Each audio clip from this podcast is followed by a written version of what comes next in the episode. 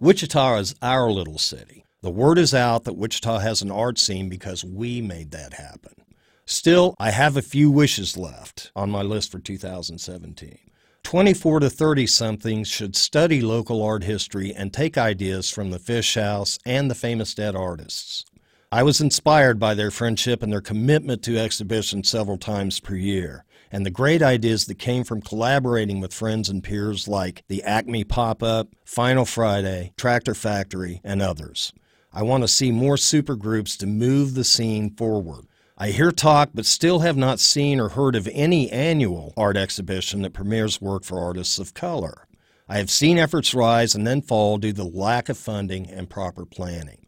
This issue needs to be strongly addressed in 2017 and every year after.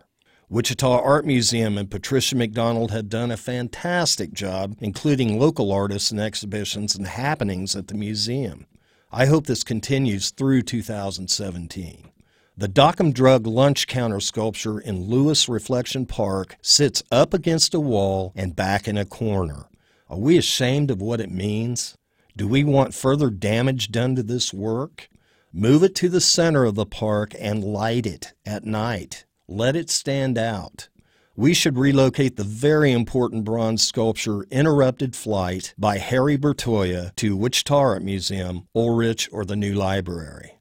The beautiful thing is trapped in the A. Price Woodard Park and is seldom seen.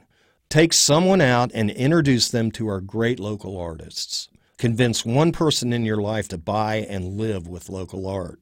It's good for their heart and the soul of our great city. Have a splendid and art filled 2017. For KMUW, I'm Curt Clonts.